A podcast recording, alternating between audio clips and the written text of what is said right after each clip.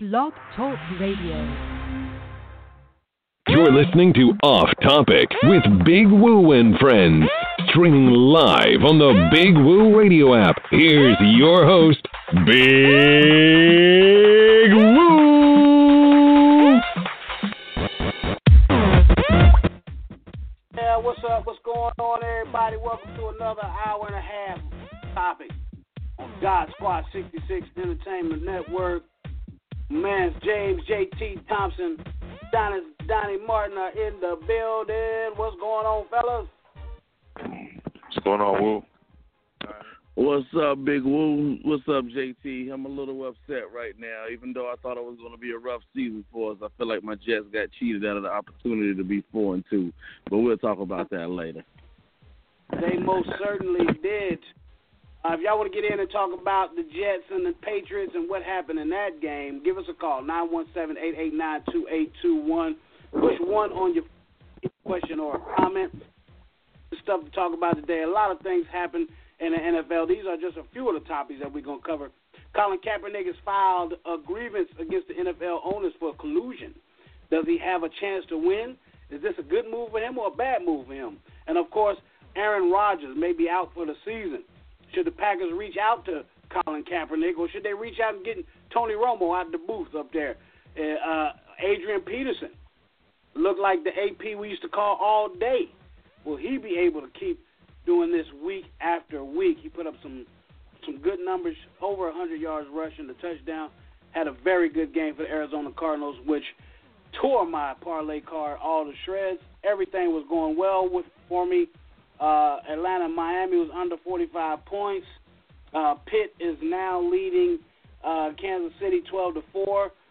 They were giving Pittsburgh 4 points, so I took the points in Pittsburgh, and Houston covered the spread over Cleveland.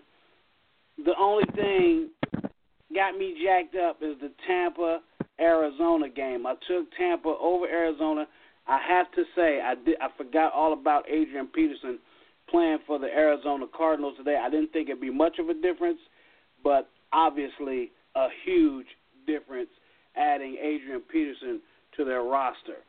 So, yeah, we'll cover that, plus the old school song of the day, JT's Over and Under, and I don't know if Donnie's got a top 10, but if he got one, we'll do that too. And the inspirational song of the day by one of our favorite singers, also nominated for a Queen City Award, Miss Kimberly Moore. We will listen to her song and be inspired today with the song called Let's Travel. So let's talk about it, man. Let's talk about them Jets and what went down. Donnie, what happened today? Man, if you want the whole story, I gotta partially blame my Jets for the way we handled things. I mean, good game. We jumped out on them 14-0, and through a turnover and a couple of good plays, we finally utilized a tight end this season for the first time in 3 years, and Seferian-Jenkins, something of that nature. He's been balling out for us. Well, at the end of the first half, we made one critical mistake. We gave Tom Brady the ball left with too much time on the clock, and I thought we were in trouble. Well, our defense actually made a stop and giving us the ball back with a minute and some change left in the quarter.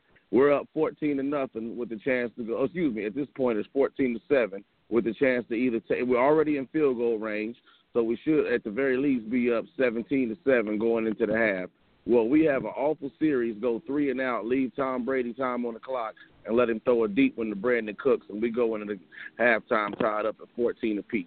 So that had that little minute-and-a-half sequence at the end of the first half ended up turning out to be huge in the game because we cost ourselves a major 10-point turnaround with that scenario. We would have just held on to the ball and kicked the daggone field goal. We would have been all right, but we ended up throwing an interception after a bad series of plays. Well, fast forward to what most people probably saw towards the end of the game. After we're down, we're coming back. We throw a touchdown to our tight end, or so we think, and the most amazing call I've ever seen in NFL history, where the guy had possession of the ball as he landed onto the pylon, gets called with not only that he fumbled it, that he fumbled out of the back of the end zone, therefore resulting in a touchback. And everything that followed after that, it could have led to us at the very least tying the game had that play been called. Because if that would have been called, we would have, at that moment we would have been down 21-24. And then we turned right around when we gave them the ball back and had another 3-and-out, and then came down and kicked the field goal, which during that game only made it 17-24. But at that point, it should have been a tie ball game right then and there. I feel like my team got robbed. You know, everybody wants to see Tom Brady win and the Patriots on top, and I think the Jets paid the price for it in that game.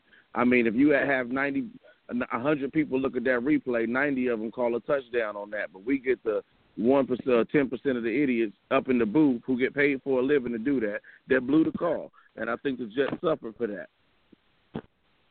Absolutely. I'm in total agreement that it was a bad call. You know how I feel about the Patriots and Tom Brady anyway. But I keep telling people this year the Patriots aren't feared like they have been in the past by some teams. They are not the Patriots that we are used to seeing, and I still believe they're going to lose a lot of games this year, which this should have been one, and the Tampa game should have been one. The Patriots really should have 4 losses on the season already. But, you know, when you get to play at home and you get that home cooking, you know. No, that was actually in New York. That's what made it so upsetting for me. I mean, that was in New York. Ruled a touchdown on the field and then gets overturned by some guy across the river who saw something that nobody else saw in the replay. Yeah, I saw the ball bobble, but I also saw it firmly in his left arm by the time he hit the ground. I mean, like, yeah. I don't know how you had enough evidence to overturn the call on the field, which was already a touchdown. It's just somebody. I want to check his bank account, see if he had any direct deposits come from Robert Kraft at the moments around when he made that call. I just need that information, man. Somebody do a background investigation on that for me. Absolutely. Let me give some people some scores and updates. All right, let's start with the Tampa Bay Arizona game still in progress. 9 minutes and 14 seconds left in the fourth quarter. Arizona is up 31-20.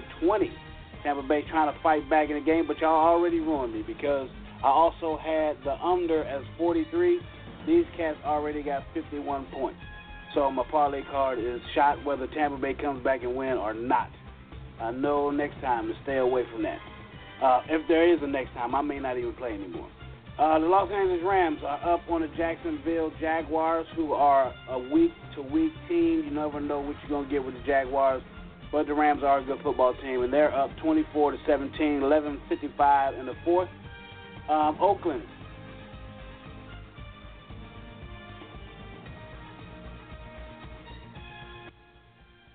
My bad. That was pretty loud. Oakland Raiders 10-7 over the Los Angeles Chargers. 11 minutes and 3 seconds left in the fourth quarter of that game.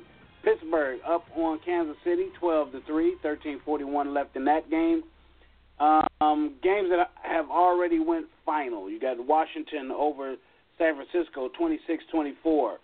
Chicago over Baltimore in overtime, 27-24. Houston all over Cleveland, 33-17. Miami upsets Atlanta, 20-17. New Orleans just racked up all kind of points on Detroit, but Detroit tried to fight back toward the end of that game and made it look kind of respectable, I guess. 52-38, New Orleans wins that game. Minnesota over Aaron Rodgers-less Green Bay Packers, 23-10. And as we were just talking about, New England squeaks by and holds on to win over the New York Jets, 24-17. Tennessee and Indianapolis go at it Monday night at 8:30 on ESPN. For your Monday night football fix.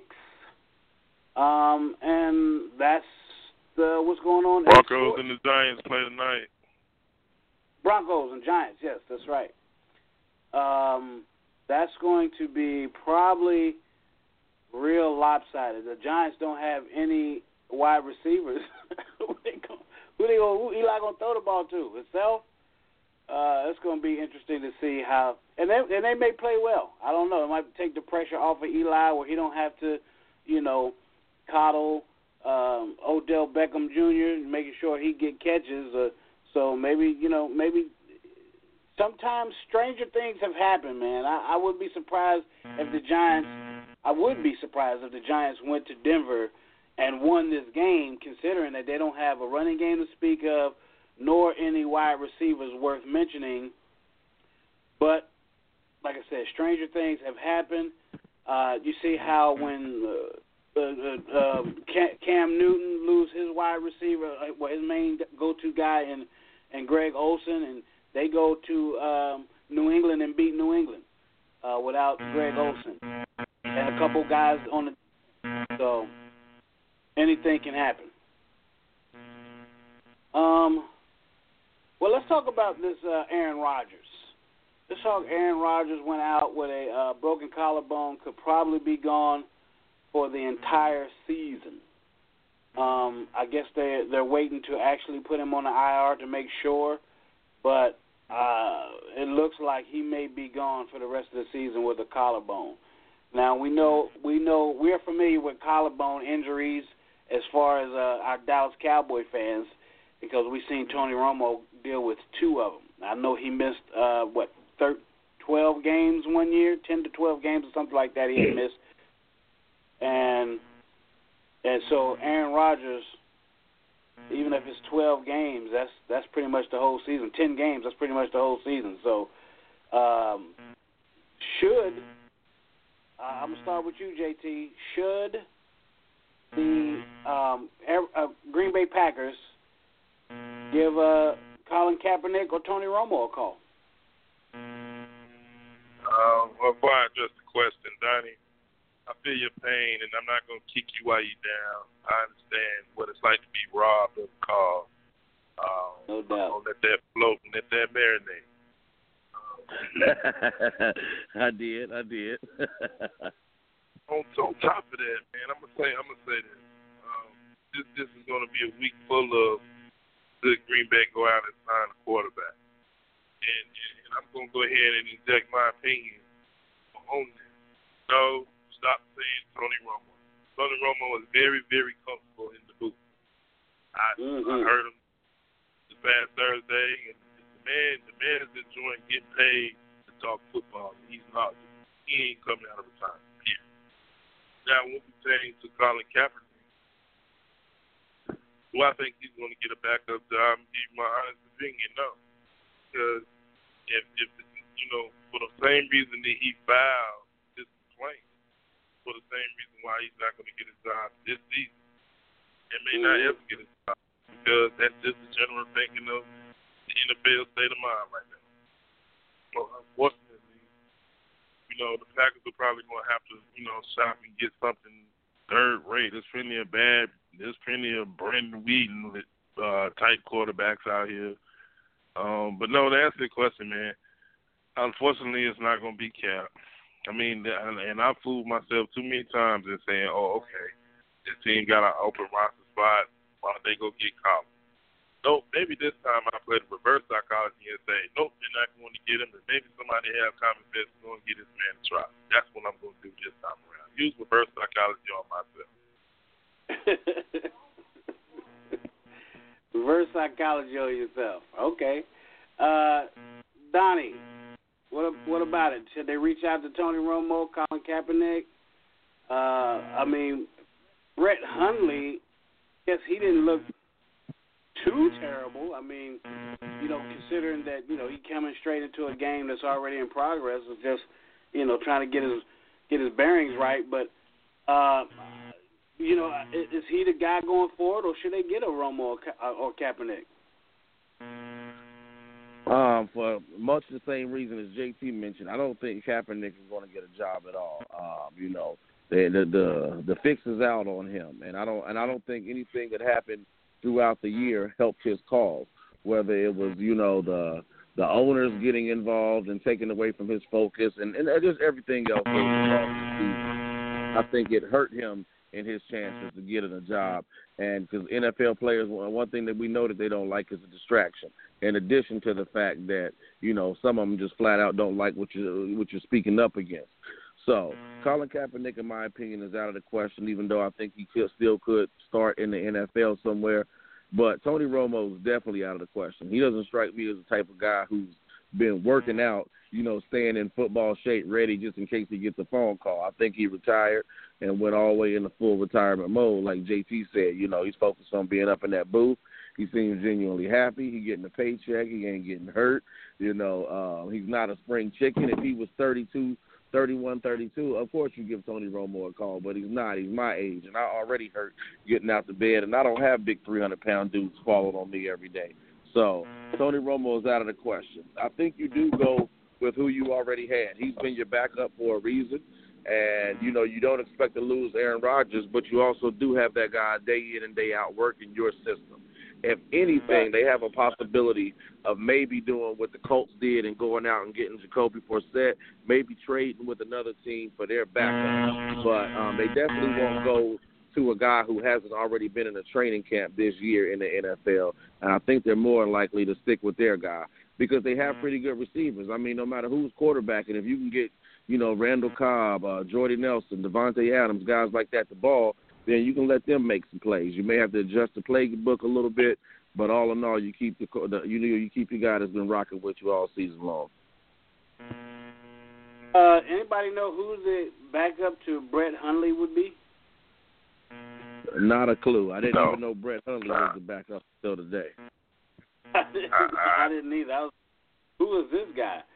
I thought he actually when he was dapping Aaron Rodgers up as they was taking Aaron Rodgers off the field. I thought he was the punter. So I was going to show you how much.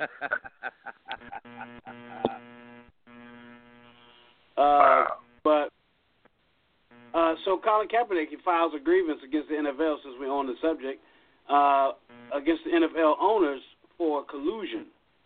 Does he have a chance to win this thing, Donnie? Is this a good move for Cap or a bad move? What do you think? I think it's too broad of a charge to try to erase because in order to get a collusion conviction, you would have to have all of them not necessarily admitting, but at least proving that it was discussed amongst themselves and agreed upon amongst themselves in a known way that we aren't going to hire this guy, which I don't think was the case. I definitely know several owners were on the phone with each other, and you know, because they talk, they're friends, they go to owners' meetings. They're the 32 people who own NFL teams, so of course they have each other's number and they talk about certain things. And almost certainly you cannot avoid this being one of the issues. But to prove that and to prove that they all conspired against you to not give you a job would be hard to prove. I think the American public knows that that's exactly what happened, but we also can't prove that all of these guys were in contact with each other and part of the agreement, because, you know, some of them don't talk to each other, but they all still feel the same way. But to get that proven in the court of law, I think will be too hard for Colin Kaepernick. But I also think that he could, for his own personal gain, try to force the NFL to keep it out of the court system and reach some kind of personal settlement, which will put some more money in his pocket and help him, you know, along with his cause that he has. And if anything, I would also try to attempt to sue NFL for lost wages in the process, because it is a privilege to play in the NFL, and they don't have to hire you for whatever reason, whether just they flat out they just don't like you. But we all know that there's a hidden agenda behind the reason why they don't like Colin Kaepernick. And in that case, I would like to see him win a civil suit against the NFL. So I think that's his best shot, but I don't think he's going to get the collusion charge. JT, you think this is for Kaepernick needs the money, or do you think he's trying to let people know that he's wanting to play in the NFL? Let my people go. Let my people go. I don't know, man. You know, I'm going to tell you, yeah, if you're trying to get to a few extra ends in your pockets, you might have a chance on this one, because I believe there's evidence out there that exists that if he got the right attorney, he could get them to settle out of court and get some money in his pocket. But does that settle the overall goal at the end of the day for Kaepernick personally? Just because you may get a few more ends in your pocket doesn't mean you're exactly where you want to be. You know what I'm saying? Yeah. So to me, I don't think that would bring complete closure for Cap, especially for what he's been through within this last year or so. Me personally, I don't think I'm not really in agreement with the collusion thing. I would have just been pushing the issue about, hey, why you blackballing me from getting my job?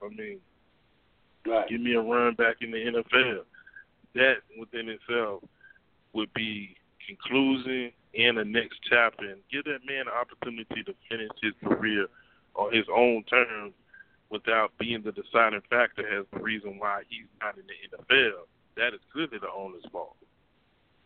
Yeah, being out of the NFL for kneeling when we just seen about every player last week, or week before last, whenever it was, when Trump made his dumb statement, that they all kneeled or sat or done something in protest of what Trump said, but now Cap can't get a job because he kneeled for something that was totally different. And I really wish people would get on the right side of this argument, or at least listen to people that are on the right side of the argument, and come over to the side, come over to the right side, because if you're still against protesting and kneeling or whatever, then you're on the wrong side of the argument. And here's the thing about that, Big Woo. Oh, go ahead. Somebody's phone. Sound like somebody's shaving their beard or something. I don't know what that noise is. Yeah, I've been hearing that myself, but it ain't me right now. It's some kind of. At least I don't think so. I think it's something to do with the phone line or something. But go ahead. What were you gonna say, Donnie? I was gonna say, like you said, man, the owners need to take their own advice. Even though they had a different cause for their kneeling, they still found a reason that they felt worthy of kneeling, something to stand up for. It was opposite. It distracted from Colin Kaepernick's initial purpose, but the point is you found a reason to kneel. That man's reason is different from yours. So why is just because his reason different from yours, are y'all blackballing and nailing him for his actions? You found a reason to kneel, so did he prior to you. But, hey, we did the same daggone thing. We felt something was wrong, and we stood up against it, and we wanted to make our point by kneeling. I did the same thing as you, so why can't you hypocrites go ahead and give me my job back and realize just because your cause is different than mine doesn't mean that I deserve to be out of the league and blackballed. So at this point, would it still be a distraction to have Colin Kaepernick on your team, especially now that so many other players are protesting in the same manner? I'm sure that for a couple of days him getting on the team is going to be newsworthy, and all the reporters are going to be there to ask him questions. But I would imagine after a week or two, that distraction goes away, especially if he doesn't kneel anymore.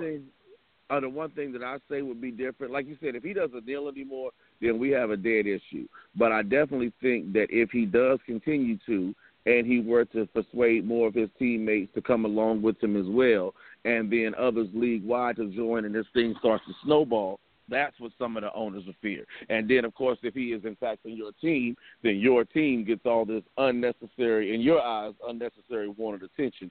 So I think that's one of the fear of the owners, is that if you do let him on, it's not just going to be a 1 week or 2 week thing. It's going to snowball and be a large thing, and you're going to be the guy that the people that have a problem with it blame for giving this guy a platform again. And, of course, rich guys like that are scared of a situation like that because that may affect their bottom line. Well, Cap had already came out and said that he wasn't going to kneel anymore. He said that back during the summertime. Oh, okay. So that may be the reason why he's filing this collusion thing, because it's like, okay, I said that I wasn't going to do anything publicly. I stated this as fact. I just want to get back on the field and play. Maybe that's the reason, a last gasp effort, his part, and saying, okay, best I've been blackballed by the league or whatever, can't get my job. But, at the end of the day, if he were to be signed for a team, of course he's going to be a distraction. And I would say he would be a distraction for the rest of the season, just because who he is, what he done, It'll forever be etched in our brains where this started. They might forget the cause, but they'll never forget the person that started the whole domino effect of people kneeling after the fact. The person that actually had the issue and the person that actually was doing it for a reason. Yeah, very true. Very true. Score update. The Kansas City Chiefs just scored on Pittsburgh Steelers and made the score 12-10. It's a dogfight out in Kansas City, ladies and gentlemen. I think the Steelers may hold on to win this and give the but they got to score a touchdown. They got to score points. You know what I mean? They got to get in the end zone because it looks like Kansas City is finding their groove and going to put some points up. But we shall see. It's 6 minutes left in the fourth quarter. And looks like Le'Veon Bell is finally having a good game today. So I think he may be over 100 yards or close to it. Excuse me. So that's your update. We got the old school song of the day coming up in about 4 minutes. JT's over 90. Donnie, you got a top 10 for us today? Nah, not today, but I definitely got one next week. All right. No problem. No worries. 917-889-2821. We want to shout out everybody that's listening live on BigWooRadio.com. Thank you so much. And the people that's listening to the podcast, the people, not the people, but the people that are listening to us on a podcast on iTunes or the TuneIn and the radio app, we appreciate that. Make sure you go and like all of our Facebook pages, Off Topic, Big Woo and Friends, the Big Woo Radio Facebook page, Floetic Poetry Show, and, of course, you can hit us up on our personal pages, Adonis Martin. And I don't know, I don't want to throw your joint out there like that. No, it's fine. Hit me up anytime. Yeah, hit him up. And James Sherman Thomas on Facebook and Corey Woods on Facebook. You hit me up there.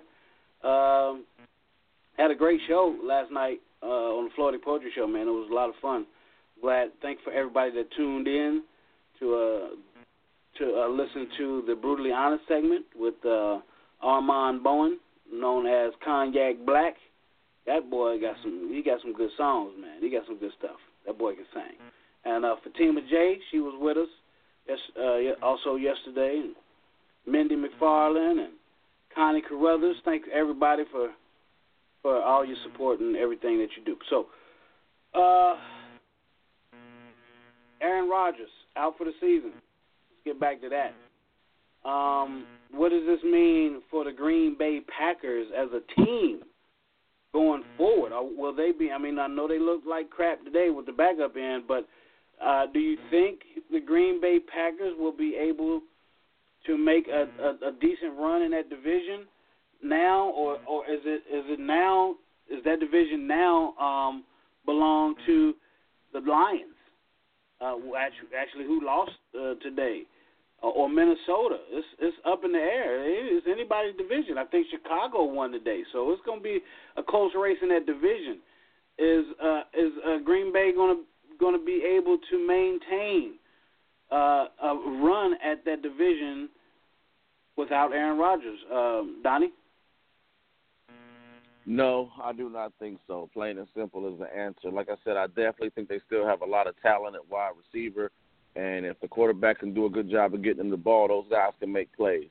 But Aaron Rodgers is the type of guy that him alone can get you 4 to 5 wins per season. And, for example, I hate to kill you two fellas, but last week's game, that was strictly won against the Cowboys by Aaron Rodgers. There's not too many quarterbacks, very few in the history of the game that could have put together that last drive that he put together, and he can do that to you on a consistent basis. And not to mention, I'm not just talking about the spectacular wins. I'm talking about the 35, the 17 blowouts that he can provide for you as well because of his offensive explosiveness and his ability to put the ball right in the guys' hands where they can make plays after the fact, or his dink and dunk style that can get you down the field, or his ability to make plays with his legs. Aaron Rodgers is a very dynamic quarterback. He counts for 4 to 5 wins on his own each year for the Packers, and I think losing that will definitely hurt them. They're in a very tough division. Like you said, Minnesota's is a legit team. Detroit, I think they need to seize this opportunity and finally become kings of this division. And Chicago's not looking bad. You know, Trubisky's playing well. Their receivers, now that they can get a quarterback to get the ball to them, are finally coming around. And then they got, I can't think of their running back, Howard, in his second year, who's playing well. So it's a tough division, and I just don't know. I mean, maybe this I can't think of the backup for Green Bay's name right now, but maybe he's a little bit better than we know of. Hundley. Brett Hundley. If Huntley's a little bit better than we know of, I've never heard of him. I don't know what school he came from. I have no idea. I don't know what round he was drafted in, nothing about the guy except that he played today. But if he turns out to be better than any of us know, then he gives them a shot. But like I said, losing Aaron Rodgers is a very big detriment to any team. And I want to say this about the NFL. You know, you've lost some marquee players this season. David Johnson, you know, Odell Beckham's out for the season. Now Aaron Rodgers, you know, Julio Jones has went down, but, you know, luckily for him it wasn't season ending. J.J. Watt's out for the season. You know, how does the NFL handle losing marquee players like this on a continual basis? Because, A, it affects the quality of each individual team that these guys are on, and just the overall fan excitement about the product. I mean, we want to go out and see those guys. We want to see Aaron Rodgers. We want to see Odell Beckham Jr. and what they're going to do week in and week out. So how can the NFL sustain themselves if a couple more of their big guys get on out of here this season? Do you think they can? Do I think they're going to – what was the question, Donnie? I'm sorry.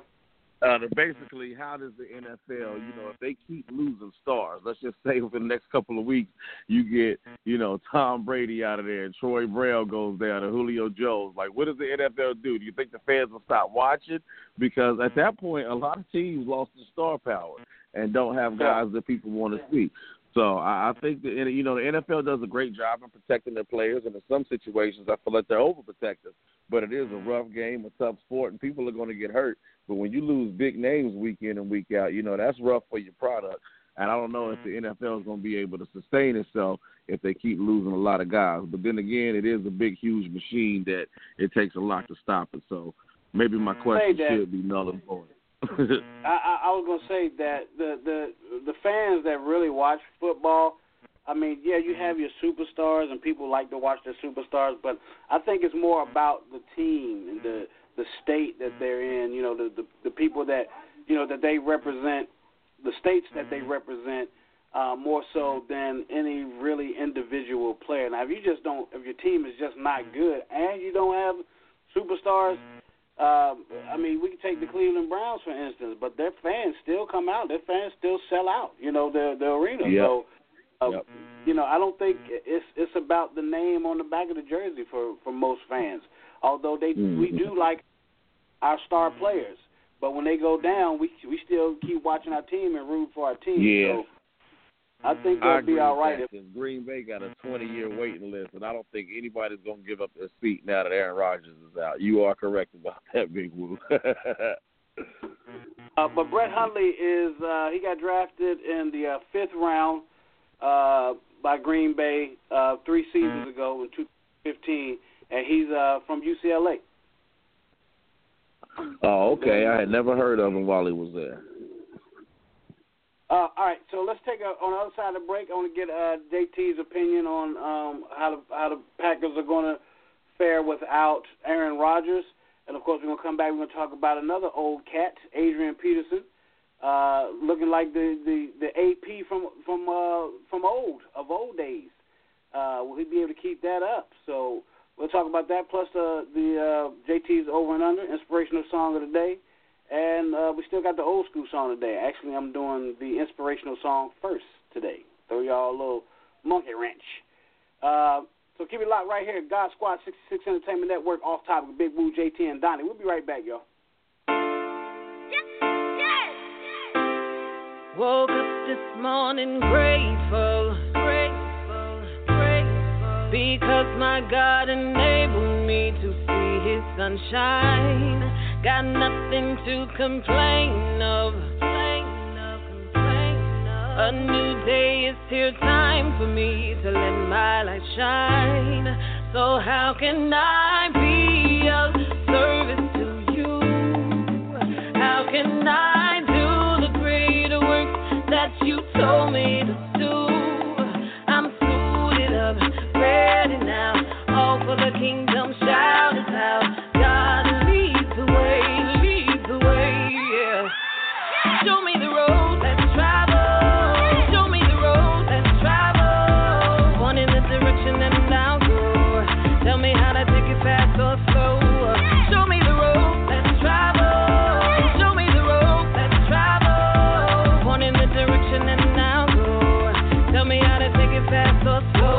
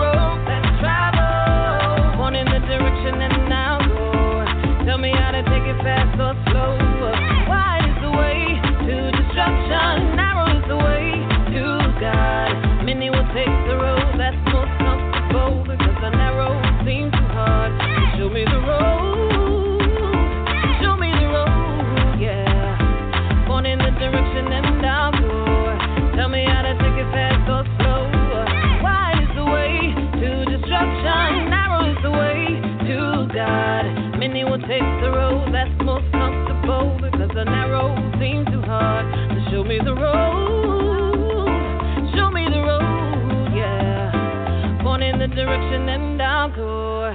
Tell me how to take it fast or slow.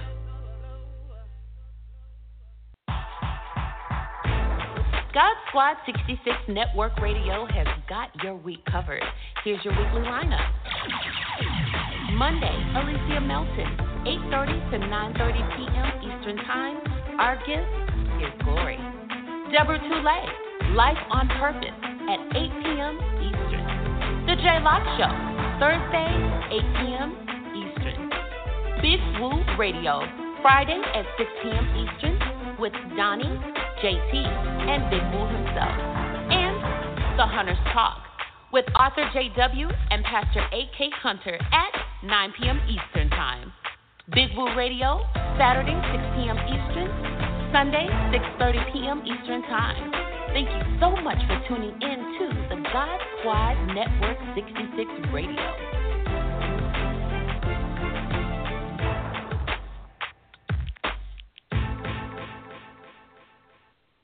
Welcome back to the program. 917-889-2821 is the number to call if you want to get in and talk about any of the topics that we have covered today. BigWooRadio.com. Thank you for listening live, all the people that listen live, and thank you for all the followers on Spreaker. Well over 2,400 of you, I do believe, that follow the Big Woo Radio Network, so appreciate that.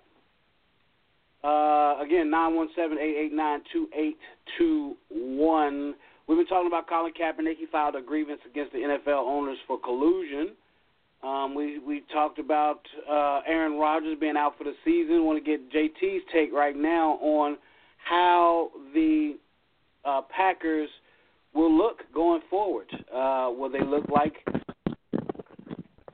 the Packers that look like they had a chance to actually make a run to the Super Bowl and again win this division? But now, in a blink of an eye, things change. So, JT, how are the Packers going to look going forward? You remember what the Packers looked like when before Brett Favre was the Packer? Yeah, it's something like that. You know what I'm saying?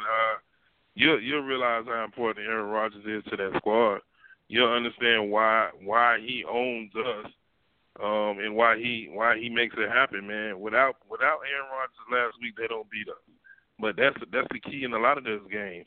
Without Aaron Rodgers, the way that he runs that squad, he is the key to that team.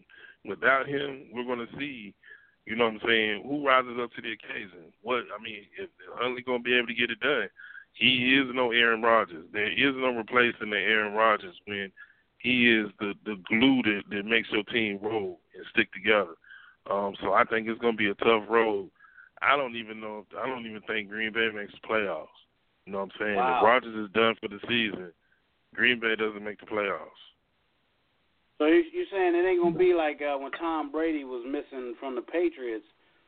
Patriots went on to win 10 games. They didn't make the playoffs that year because I believe the Jets were phenomenal that year, or was it the Dolphins? One of those teams in that division was really good and won like 12 games or something.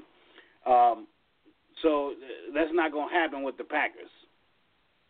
No, I don't. And, even though, we have examples of teams being able to get it done with less than, a good quarterback. Because, Jay Cutler got a win in the NFL, and we didn't even think he was going to win this season. So anything is possible, but I just don't think they're going to be the same team. Yeah. It's going to be hard. Aaron Rodgers is one of the great ones, man, and he uses his feet, his arms, his head. He does everything well, and he's an athletic quarterback that you don't see from a lot of pocket passers like the Tom Brady's, like the Peyton Mannings of the world that rely on the pocket being, having time to throw the ball. Aaron Rodgers doesn't need, he can get outside the pocket and make plays. It's kind of like Cam Newton. Cam Newton get out of the pocket and make plays, but I don't think he has the football IQ of an Aaron Rodgers. I don't think very many people would argue that fact, but Aaron Rodgers has a high football IQ, plus he's athletic, so he will be missed. We'll see what Brett Hundley does. He's been in the system for 3 years behind Aaron Rodgers. One would think that, playing behind Aaron Rodgers, getting to learn Aaron Rodgers and watch Aaron Rodgers operate, you would think that you would be ready for this. It's been 3 years as a backup. Very well so, maybe. You think? Yeah, that's what I'm saying. Took Drew Bledsoe's place. Dak Prescott took Tony Romo's place. So it's possible for a backup to come in and play well and replace somebody who's already of a great stature. But it's definitely big shoes to fill. So we're gonna see. And if Aaron Rodgers is being the opposite of Brett Favre when Aaron Rodgers came to the team, because from what I understand, Brett Favre wasn't really helpful. Let's say let's just leave it there. I don't think he was very mean, but the word is that he wasn't very helpful to Aaron Rodgers' progress as a quarterback for the Packers. So hopefully Aaron Rodgers is being more of a mentor to Hundley, he's only 24 years old. He's a young guy. To think that he was, drafted at the age of 21 is kind of crazy to me. I don't know if that's like the average age for quarterbacks coming out of college. 21 seems a little young to me, but he's 24 years old. If he's the future for the Green Bay Packers, we shall see in the coming weeks as he prepares with the first teams on a regular basis now. The first team offense is where he's going to be now. So I say he should be ready, but time will tell. Adrian Peterson. Hey, Wolf. Yeah. I want to ask you and Donnie a question right quick. Okay. It's random. If we could go back and redo the draft, knowing what we know right now, who would you pick first between these two, Kareem Hunt or Leonard Fournette? Wow. Probably Leonard Fournette. If I had to do it all over again, I'd have grabbed Leonard Fournette. I don't know. That's a tough question, JT, because both of them have proven to be stellar rookies. I, for one, you know, was big on Fournette coming out of college, and I wish the Panthers would have had the opportunity to draft him. But Kareem Hunt's a baller, and he's 50, and I think he's going to be more durable. Even though Fournette is the bigger back, I think, you know, that they're going to, because he's the bigger back, they're going to assume he can take more punishment and run in between the tackles a little bit too much, and, you know, therefore he may, you know, get a little bit more banged up. But, man, that's a tough one. I think I'm going to be like Big Woo, and I'll go ahead and still stick with Fournette, but that's a rough decision to make right there. Yeah, Fournette went out.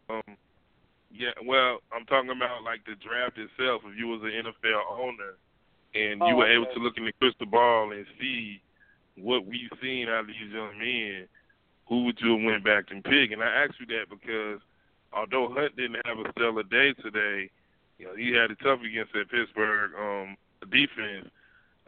Fournette went out with a minor leg injury and can't finish his game that he's in today. So that's why that question came to my mind. All them yards he got, he probably got cramps out the all that running he did. JT, that's the thing. I didn't even know he was hurt, but that's definitely part of what I factored into it. I mean, he had a little history of injuries in college, and like I said, he runs a lot between the tackles. So that's the problem with that. I think when he's in there, he's going to be dynamic. But I think over the course of the next, let's just say, 3 to 5 years, which is the typical life of a running back, I think you're going to get a lot more games out of Kareem Hunt, therefore a lot more production. Right on. Yeah. Update, Pittsburgh, well, this was actually before we went to break. Pittsburgh scored a touchdown, made it 19-10, and then Kansas City scored on a field goal, scores now 19-13, 58 seconds left. It's 4th and 18. Kansas City has the ball, but it looks like this is going to be over. Alex Smith just got sacked. So looks like Pittsburgh may hold on to win this game 19-13. Tampa Bay was trying to come back on Arizona. That game is now, I think, 30, 35, 33, something like 38, 33. Yeah. Well, do you know who the backup quarterback is for Jameis Winston? No. The guy that's leading Tampa Bay's offense right now. I have no idea. Let me see. Ryan Fitzpatrick. Oh, yeah. What am I thinking? Yeah, I was watching some of his highlights. Ryan Fitzpatrick. Wow. He threw an interception, man. His first series in the game. Wow. He must be doing pretty well now, unless they took him out and put somebody else in there. Oh, that game is over. Arizona won 38-33. Just ruined my parlay card. Wow. One game ruined my whole parlay card. I mean, this is just ridiculous. I give up. I'm not playing the parlays no more. That's it. My career. James Harrison made that sack on Alex Smith. Oh yeah, that was brutal too. Chargers also kicked the last-minute field goal and beat the Raiders 17-16. Wow, Raiders went down. Okay, might as well get some more updates, some finals. The Rams they went final over Jacksonville 27-17. What other game we were watching? I think that's about it. Just the Pitt game in Kansas City. Like I said, Pitt, I think, is about to win this. Everything else went final. Yeah, so you got the Monday night game coming up. Let's talk about this. Let's talk about this Giants game. I mean, I know nobody expects the Giants to win this game. Donnie, do you give them any hope? Let's try to find some spots where the Giants could possibly make this a game or maybe even win this game. What do you say, Donnie? Hey man, turnovers. You force a few turnovers and you protect the ball, then any team can win against any team. So I think that's the Giants' best shot. I mean, my main concern for them is not only the lack of receivers, and they have a couple of backup guys, so you, of course, you know it's going to be a little harder for them guys to get open. You know, Odell Beckham, Brandon Marshall, Sterling Shepard, them guys were good at getting open. So, of course, this means Eli's going to have to hold the ball a little longer. And when you got Von Miller in the game breathing down your throat and a left tackle like Eric Flowers, who hasn't been able to block anybody all season long, it could spell a lot of trouble for Eli Manning. So I think the Giants need to game plan and get short, quick throws and ball protection. I mean, you know good and well you're not going to explode and have a 60, 70-yard play, so don't even try. You know, take a page out of Bill Belichick's book and dink and dunk the ball down the field. Your running game is suspect, so short passing game can make up for that, you know, and it also helps your young receivers and helps Eli get rid of the ball quickly. So that's the best game plan, in my opinion, is for them to try to take short, quick throws down the field. And most importantly, your young guys got to catch the ball because you got to keep that clock moving. If you make it a long game or you start having three and outs and you give Denver the ball, they're going to wear you out. But if you can, you know, win the time of possession battle and hopefully win the turnover battle, there's a small shot for you winning. But we've seen some crazier things. I mean, one week Pittsburgh lose to Jacksonville, then come back and beat the undefeated Kansas City team. You know, one week, you know, the Jets get blew out by the Raiders and then come back and, you know, play the Patriots tough. You know, the Falcons lost today to the Miami Dolphins, and not to mention Buffalo the week before that, two AFC East teams you wouldn't expect. So anything's possible this football season. I've seen a lot of crazy stuff happen so far this year. Absolutely. The Giants are going to have to establish some kind of run game because if you just try to drop back and pass on Denver, it's not going to go well. And, you know, the Cowboys can attest to that.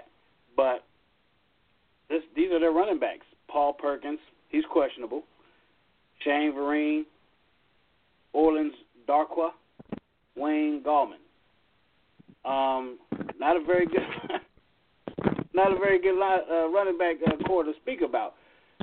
Plus, I think Brandon Marshall is out. I don't know if Brandon Marshall is playing or not. They don't have anything listed beside his name to say if he is out or questionable or anything. So I don't know. The last thing I heard is that he might not play.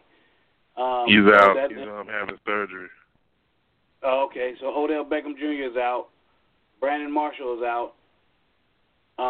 You got King and Lewis. Anybody ever heard of those guys? At all.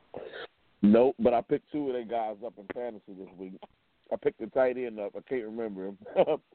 But I picked one of the two guys you just named as the wide receiver. So I'm hoping Eli does a little something today.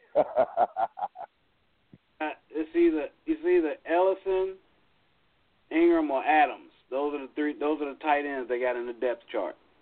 I picked up Ingram. That's who I got. All right. So let me see. Even Sterling Shepard. I think Sterling Shepard is out, ain't he? Yeah. No. Yes, he is. They lost all three of their top wide receivers to an ankle injury last week. Wow. Yeah. So I thought Shepard was slated to play. Sterling Shepard. Yeah. Oh, I don't know, but I dropped him off my fantasy team anyway, so. It's not. Now he'll play today and have like a career day because he's the only go-to guy in the field. Yep. But anyway, good luck to the New York Giants. Not really. I hope they lose every single game. Every single game. They're the only thing stopping my bold prediction because my bold prediction this year was y'all was gonna finish last in the division. But thanks to the sorry Giants, y'all going to finish next to last in the division. So, thanks a lot, New York, for messing up my bowl. I still don't believe we're going to finish third. No, sir, third in the division this year. Washington, look, man, don't believe what you're saying with Washington and the Eagles. Okay, we seen this. Right. We seen this before.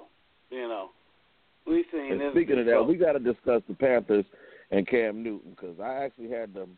The grateful opportunity of going to that game Thursday night. But I went with three Eagles fans, my mom, my aunt, and my cousin. So, and in my section, which was the very top of the stadium, I must say, in my section there was about 15 people in my immediate area. I'll say 11 of them were Philly fans. So let's start there, Panther Nation. We got to stop letting all these foreigners invade our stadium, coming over there having a dang near bigger crowd than we have. And we got to stop beating up old men in the crowd, too. But on the field, man, I don't know. I am so sick. Oh, that brawl! Like it was a couple of fights. A coworker of mine went to the game, and he said it was a fight against a Philly and the Panthers fan right in front of him. You know, he said it was a punch or two apiece, and then the people that was with him broke it up. But then some little young guys y'all probably seen on World Star, or YouTube, or Facebook absolutely brutalized this old guy in the stand for no good reason. I mean, it was unnecessary. The first punch was enough. He was leaking after that. Yeah. When you hit the man two or three more times. Like, that was shameful.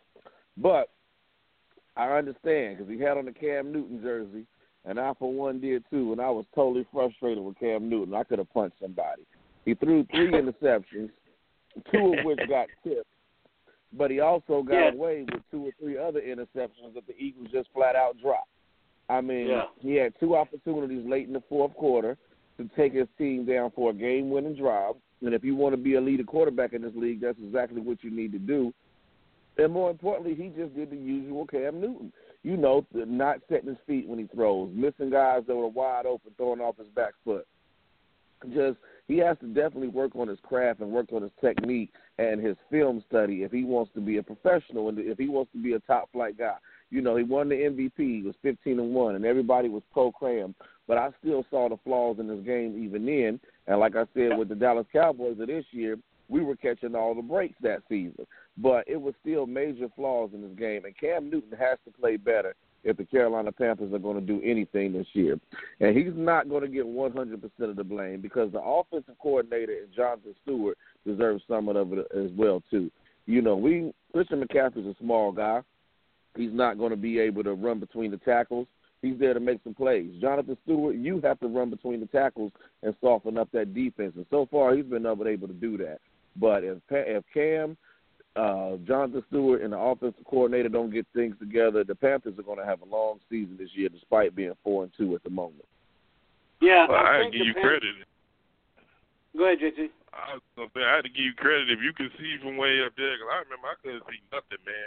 I was way up there, and I was good to be able to make up Cam. You know, make out who Cam Newton was. So kudos to you for being able to see that. Okay. I was about to say, man, I couldn't make out. A lot of jumbotron watching. Yeah.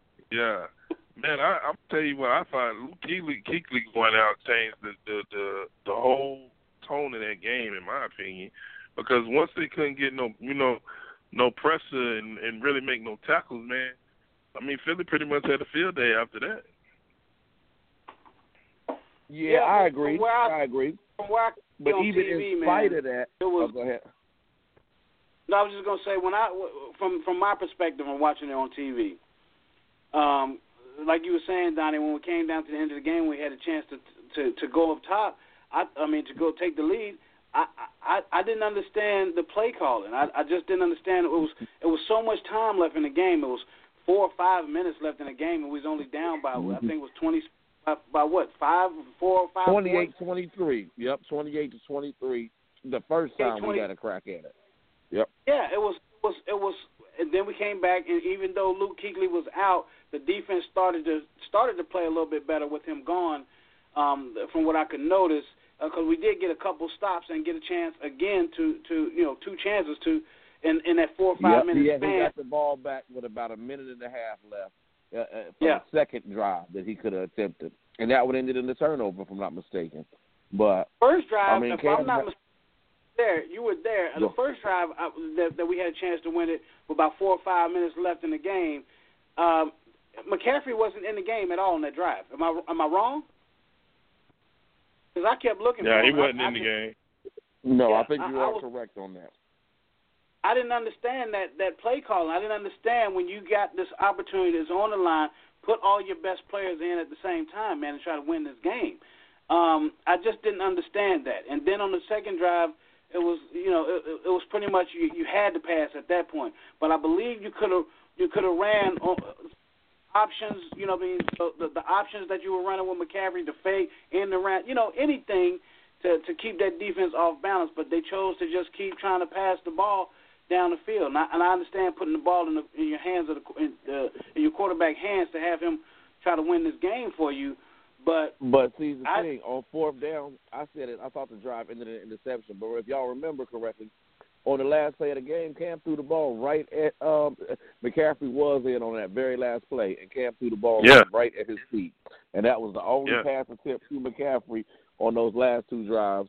And you got to get him the ball in that situation. I mean, you're Cam Newton in a wide-open target across the middle. Get that playmaker a chance to make a play. Yep. But you're right, Donnie. Cam has got to play better. There's no ifs, ands, or buts about it. He's got to play better, or they're not going anywhere. They are probably the worst 4-2 team in the league right now. I mean, they've been winning games just by, you know, sheer will, I guess, you know, or luck, one of the two, because Detroit could have came back and they probably should have lost that Detroit game. The game against Buffalo, they probably should have lost that because I don't even think we scored a touchdown that game. Or I think we won that game 9-3 or something like that, 10-3. 9-3. So there you go. But I don't get that. What was the final score? 28-3. I mean 28-23. Yep, 28-23. 23.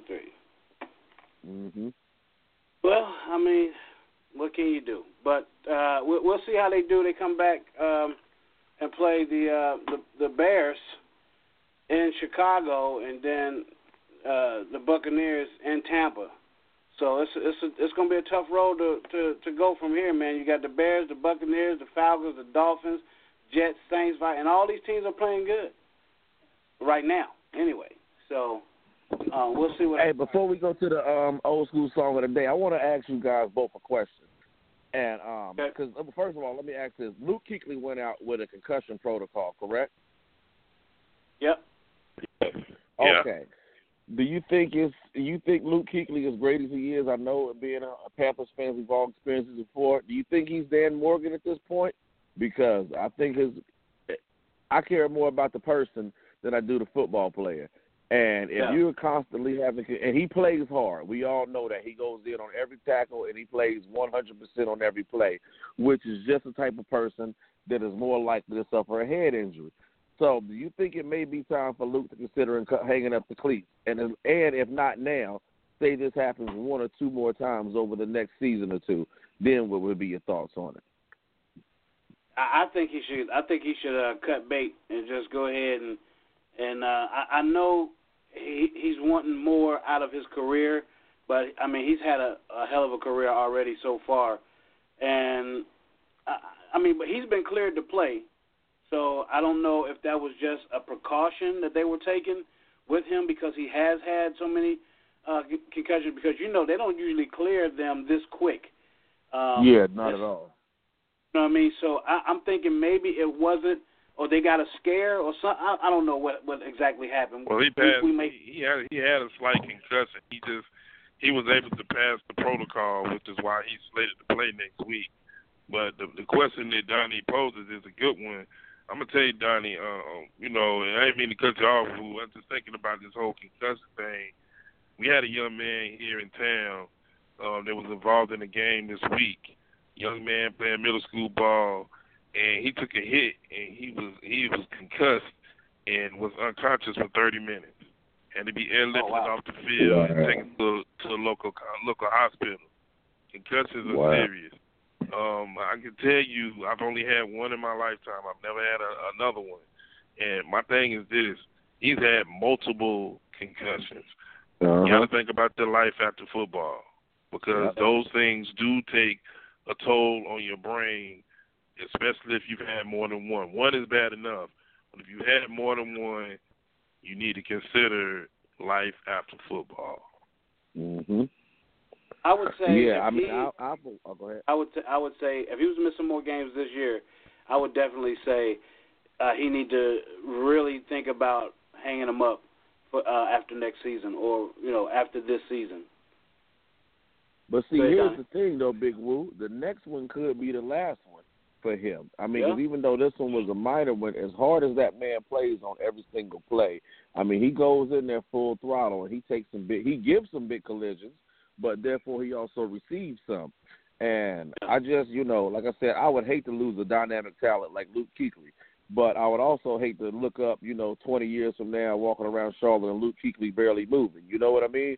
Like, I do care about the kid and his life after football, and I think he definitely needs to seriously consider if he can still continue on in this game. As sad as that is for me to say that, but he's playing with fire, so to speak, because he does go so hard. It's one thing if you're like Thomas Davis and you had ankle injuries and knee injuries. I can understand coming back, but you don't play with those concussions.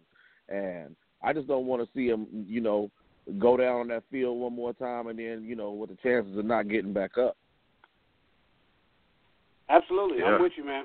I'm with you. Yeah.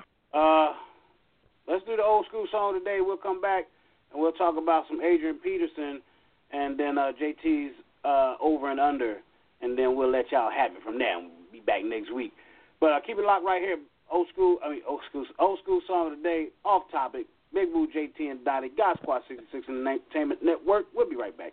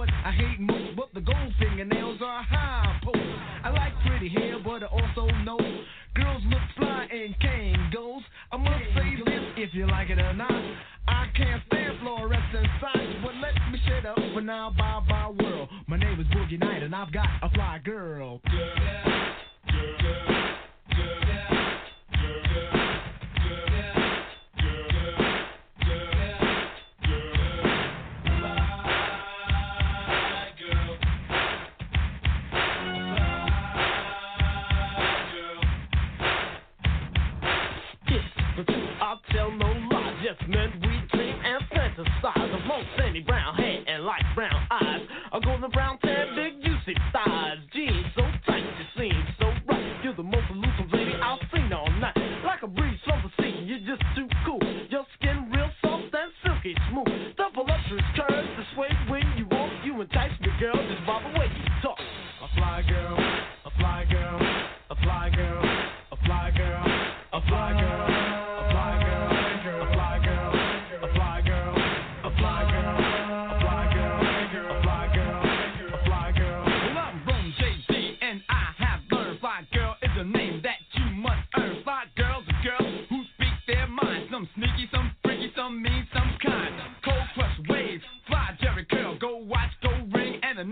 pearls, real slim waist, a made-up face, head turns, eyes burn when she comes in the place. Perfume from France, put you in a trance, fly enough to mingle, too fly to dance. High thinkers, big money makers, some fly girls are cold heartbreakers.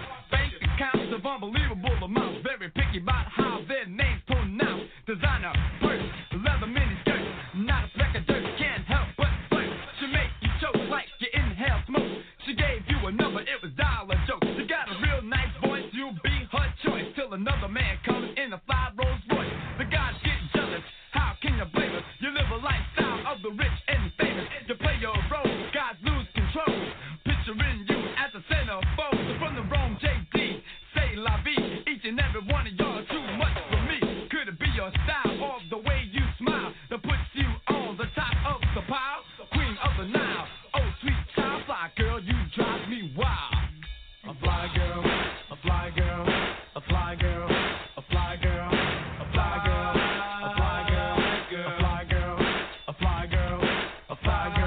a fly girl, to Off Topic with Big Woo, JT, and Donnie, streaming live on the Big Woo Radio app, broadcasting live from the God Squad 66 Entertainment Network. Here's your hosts, JT Thompson, Adonis, Donnie Martin, and Big Woo. Yeah. Welcome back, everybody. Welcome to the program. 917-889-2821 is the number to call if you got any questions or comments about the topics that we've had today.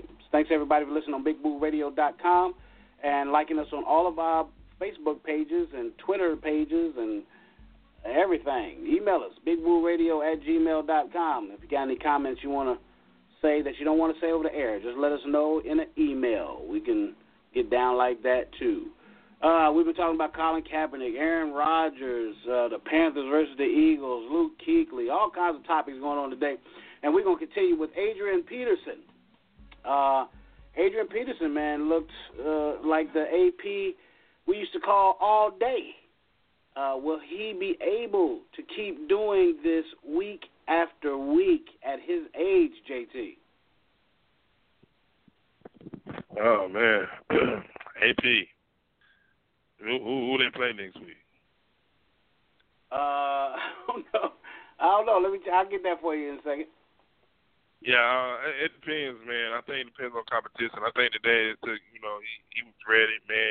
He's been waiting for that opportunity. So he got to let some steam off today, and he got off today on Tampa Bay. And, I think it depends on the week-to-week for AP because – today was the first time he really got off and really took some hits and really got, back in the swing of things. So I think it's all about how he responds from having his first big game and really in the last couple of years. Who they play and his performance next week will determine how I think he's going to do the rest of the year because it's all right when you get off, but what do you do that next time out determines how consistent you're going to be, in my opinion. They got the Packers next week, and then so they got the Packers, then the Bears, then the Bucks. So he could very well have a nice three games in a row that he does well. So I just think the more he carries the ball, the more chances.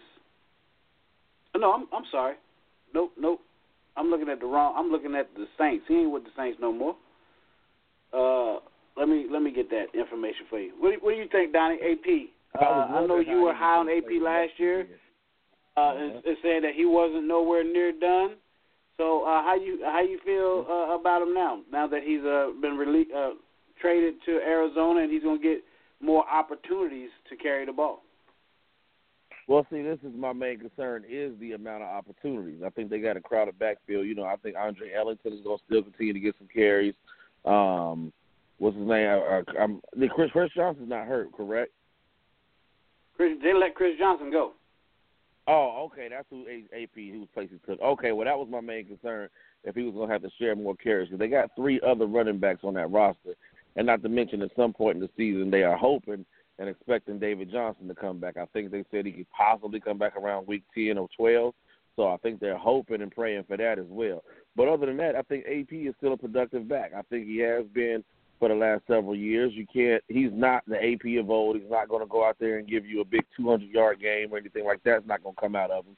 But he likes to run hard, and he's still capable of doing that. You give that man 15 to 20 carries per game and let him get on the road, and good things are going to happen for you. He's going to have some down weeks because that's the nature of the NFL. You know, you're going to play some tough defenses or your line is just not going to be blocking well that day.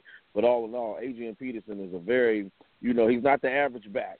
He's a rare specimen in this league. We get those every now and then, and you got guys like Jim Brown or Barry Sanders or them that they just defy the laws of human nature, and they don't age like the rest of us do, and they can still be productive long into their latter years because of the way that they took care of their bodies. So I think Adrian Peterson's going to do well, but just not dynamic. But I think if you got a fantasy team and you look at a hole at running back position, I'd plug him in week in and week out and live with the results. Yep. The Arizona Cardinals actually have the Rams next, and then the 49ers, then the Seahawks. So that Rams defense is pretty stout in their run game. So I don't know how well he'll do, but it looks like Chris Johnson. Maybe is Chris Johnson still on the team? He couldn't have had 114 rushing yards today, did he? No. Never mind. No, I don't think so. It's showing as him being one of the leading rushers for Arizona with 114 yards. So that's how desperate they were to get somebody in there, because Chris Johnson was your leading rusher with 114 yards through how many games? 5 games. Through 5 games, they had a total of 114 rushing yards. So they needed Adrian Peterson. I'm trying to look at how many rushing yards he 134. Adrian Peterson rushed for 2 touchdowns, 134 yards in his debut game with the Arizona Cardinals. So I mean I take that all day on my fantasy team right now. I don't know who wouldn't. You know, if he could give me half of that going forward, I would be happy with that. But I just fear him getting hurt again. I keep saying that, but I mean the past couple of years that's what he's been doing is ending up hurt. But we shall see what goes on with Adrian Peterson. So good luck to the brother. 916-928-21 on your phone if you got a comment or a question, so we'll know that are wanting to talk to us. We got about 11 minutes left. JT, you got an over and under for us? Yeah, I got one for you. Yep. All right. Let's see what we got. Is it over? Is it under? It's time for JT's over under. Over under. Over under. Over under. Over under. All right, fellas. Gonna be a good one. I'm gonna drop these numbers on you, and I'm gonna get your feedback. Alabama is ranked number 1. Penn State is ranked number 2. Georgia is ranked number 3. TCU is ranked number 4. Wisconsin is ranked number 5. Ohio State is ranked number 6. Clemson is ranked number 7. Then Miami, Oklahoma, and Oklahoma State. Do you agree with Clemson dropping 5 spots after the loss on Friday night to Syracuse, and what is your overall thinking on the new top 10? Well, me personally, I thought they were getting disrespected at the beginning of the season when they didn't even put them in the top four after being national champions. Now I think I understand why. I'm pretty sure their quarterback, the starting quarterback for Clemson, got hurt, and I think that had something to do with them dropping as far as they did from the number 2 spot to the number 7 spot. And plus, there were some good wins by some other teams that are in the top 5 right now. So I think that they're probably where they should be as far as Clemson goes. I'm not quite sure why TCU is so high. Maybe somebody can enlighten me on that. But West Virginia almost had that game against TCU. But I think West Virginia is a good football team too. But the only question I really have about it is the TCU thing. Go ahead, Donnie. Well, that's part of the reason why TCU is in there, because they beat a top 25 team in WVU, and you know they're the tops in the conference. They're the only undefeated team in the conference amongst Oklahoma, Oklahoma State, WVU, and others. So you lead the Big 12 conference, and you're the number one team there, whether you're Oklahoma or whoever it is, year in and year out. And 9 times out of 10, you're gonna be in the top 5. It's just like the SEC, whether you're Alabama or any other school. If you're the number one team in that conference at the time, it's a huge chance you being in the top 5 just because of the conference that you're in.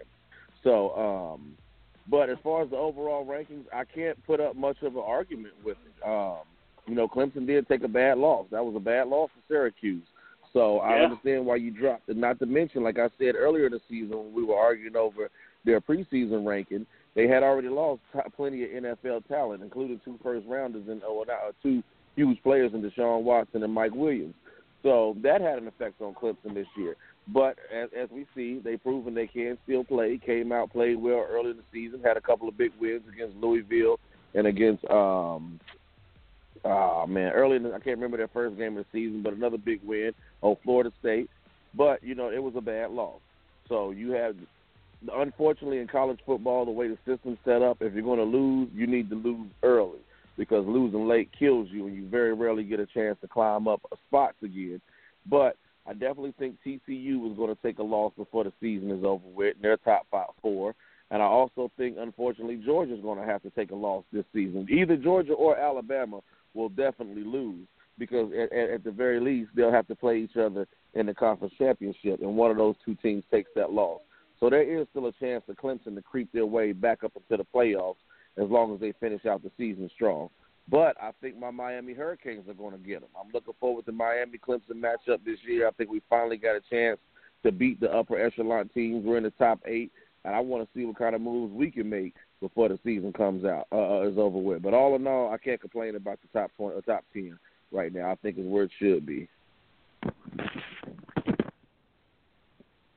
All right, you got another one, Jay? Got time for one more? NBA gets started on Tuesday night. We started off with Cavs and the Celtics, and then Houston and the Warriors that night. How excited are you for opening night, and what are your expectations for what we'll see as we open up a big NBA week?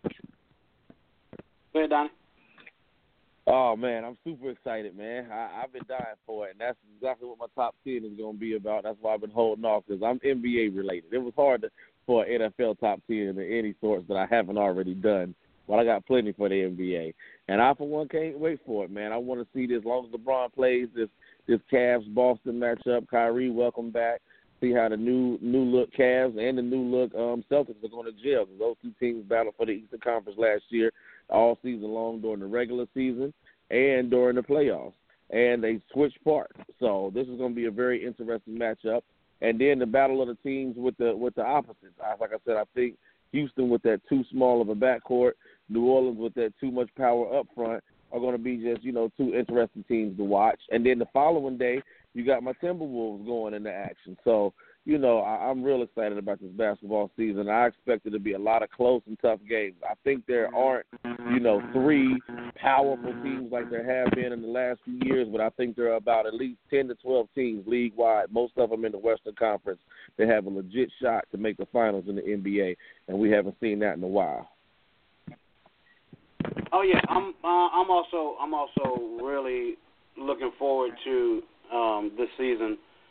I think it's going to be a lot of storylines, a lot of drama for us to indulge in, a lot of topics for us to discuss going through the NBA season. So I'm really looking forward to it with the new additions of the Oklahoma City Thunder, the Houston Rockets, their additions. And just all around the league, man. I'm just really looking forward to. I'm really looking forward to see what Dwight Howard does out there with the Hornets, and see if he can make us a even better contender, get us our first playoff series win in 30 years or something like that. I don't know how long it's been since we won a playoff series. So yeah, I'm looking forward to it. I can't wait, man. I definitely will try to make it to a lot of games this year. Yeah, indeed, man. And don't forget, All-Star Weekend is coming up in Charlotte, not this season, but next season. And it possibly, to me, will be LeBron. Probably will be, I'm going to call it, I'm going on record and saying that will probably be LeBron James' final season in the NBA. Really? That's just me. That's just my opinion. But I see Big Woo Radio being in the building for the All-Star game in Charlotte. We're going to see, you know what I'm saying, LeBron in his last few years in the NBA, and I'm looking forward to it. Yeah, I don't know. You think 2 more years and he's done? Nah. LeBron got too many records to break, Big Woo and JT. He's too close to becoming too many different things. You know, he can be the all-time leading scorer if he wants to, if he continues and play. I think he got another, 7 years left in him. They may not be very strong and productive years, but I think even at his worst, LeBron goes out there and gives you 17 points, 6 rebounds, and 5 assists. And that's a whole lot more than you can ask for a lot of guys on a lot of teams right now in the NBA. So I think he got, at least five to 7 more years left in that tank. And I think on the way he'll break a lot of records. Most assists ever by a forward, most rebounds ever by a small forward. He's going to have a lot of little records like that to collect along the way. Yeah, I think he's relatively young, I would say. He's definitely in good shape. He hasn't had to deal with a lot of injuries in his career. So I think, like you said, Donnie, I'm thinking 5 at the least 5 more years that he would play and still – with a chance to win MVP. Yeah, and maybe win in the next 2 or 3 years, before he I think he can get another MVP under his belt and another ring in the next 5 years. So maybe not, may not be in Cleveland. I don't know. I don't know why he would want to leave after he just raised his stakes as God in Cleveland by bringing them a ring, something they hadn't seen in ever. so I don't. Why would you leave? You're the top of the world, king of the world, ma. Well, ain't no need in leaving. I hope he don't leave just to prove his critics wrong about him trying to go around and get rings. There's no need for him to do that anymore. There's no need for him to try to chase rings anymore. Whether he wins another ring or not, he's going to go down as one of the top 5 players of all time in the NBA. No hands. All right, so we got 90 seconds left. Any shout-outs? Y'all want to give any shout-outs to anybody, fellas? Nah, man, you know my usual. Just a shout-out to y'all, too, man. Pleasure being part of the show. Think it was a good show today. And shout-out to all the listeners, man. We appreciate y'all. Can't do it without y'all. Exactly. Yeah, man, shout out to you. Shout out to you, Donnie, Woo. Shout out to you, Cal. It was great meeting you yesterday. Big Woo Radio, very excited on that. All of our audience, go out and vote. QueenCityAwards.com. Vote Big Woo Radio, radio station of the year. We're 62 days away from the Queen City Awards in Charlotte, North Carolina. We will be in the building. Absolutely. And like I said, we got some events coming up. The Hydrocephalus Walk, October 28th. Go to NoMoreBrainSurgeries.com and please donate to help these young kids that get a lot of brain surgeries. All right, on behalf of my man, James, JT Thompson, Adonis, Donnie Martin, I'm Big Woo. Shouts out to my man, JB, Mr. 299. It's Big Woo Radio, God Squad 66 Entertainment Radio family. Peace. God bless. We out. Peace. Peace. That's how we roll. That's how we roll. That's how we roll. We rolling, baby. How we roll. That's how we roll. If you didn't know it, now you know. We roll. Big move. That's how we roll. J Pow. Hey, hey. That's how we roll. That's how we roll.